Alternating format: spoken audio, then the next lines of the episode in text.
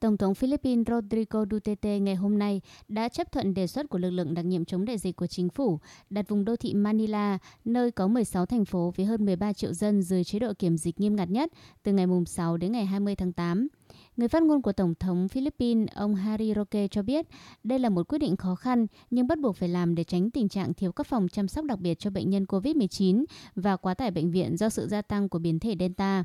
người dân sẽ không được phép rời khỏi nhà ngoại trừ các hoạt động mua sắm thiết yếu. Bộ trưởng Kinh tế Philippines Cachua cho biết, ước tính việc phong tỏa thủ đô có thể khiến nền kinh tế đất nước thiệt hại khoảng 4,18 tỷ đô la, cắt giảm 444.000 việc làm và số người nghèo tăng lên tới 177.000 người. Tuy nhiên, theo Chủ tịch Hội đồng vùng đô thị Manila, ông Benhua Abalos, đây là một quyết định đúng đắn vì biến thể Delta đã có ở khắp các khu vực Manila. Tốc độ gia tăng các ca mắc COVID-19 trong khu vực này là 19%, tăng đáng kể so với mức âm 6% mà khu vực này ghi nhận cách đây vài tuần. Philippines hiện ghi nhận 216 trường hợp mắc biến thể Delta, nhưng các chuyên gia y tế cho rằng có thể còn có nhiều trường hợp không được phát hiện do tốc độ giải trình tự gen của nước này rất chậm.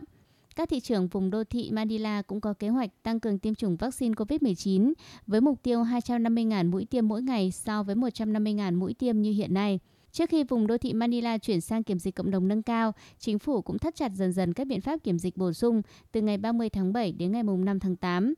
Người phát ngôn Tổng thống ông Harry Roque hy vọng một tuần hạn chế bổ sung và hai tuần hạn chế nâng cao sẽ giúp hạn chế các ca mắc COVID-19 cả khi có sự hiện diện của biến thể Delta. Philippines hiện cũng gia hạn cấm nhập cảnh đối với du khách đến từ 10 quốc gia có biến thể Delta đến ngày 15 tháng 8.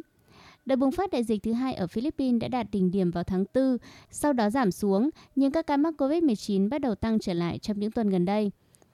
Hiện nay, công suất bệnh viện trên địa bàn thủ đô đã đạt 49%, trong khi tỷ lệ giường bệnh chăm sóc đặc biệt cho bệnh nhân COVID-19 là 58%.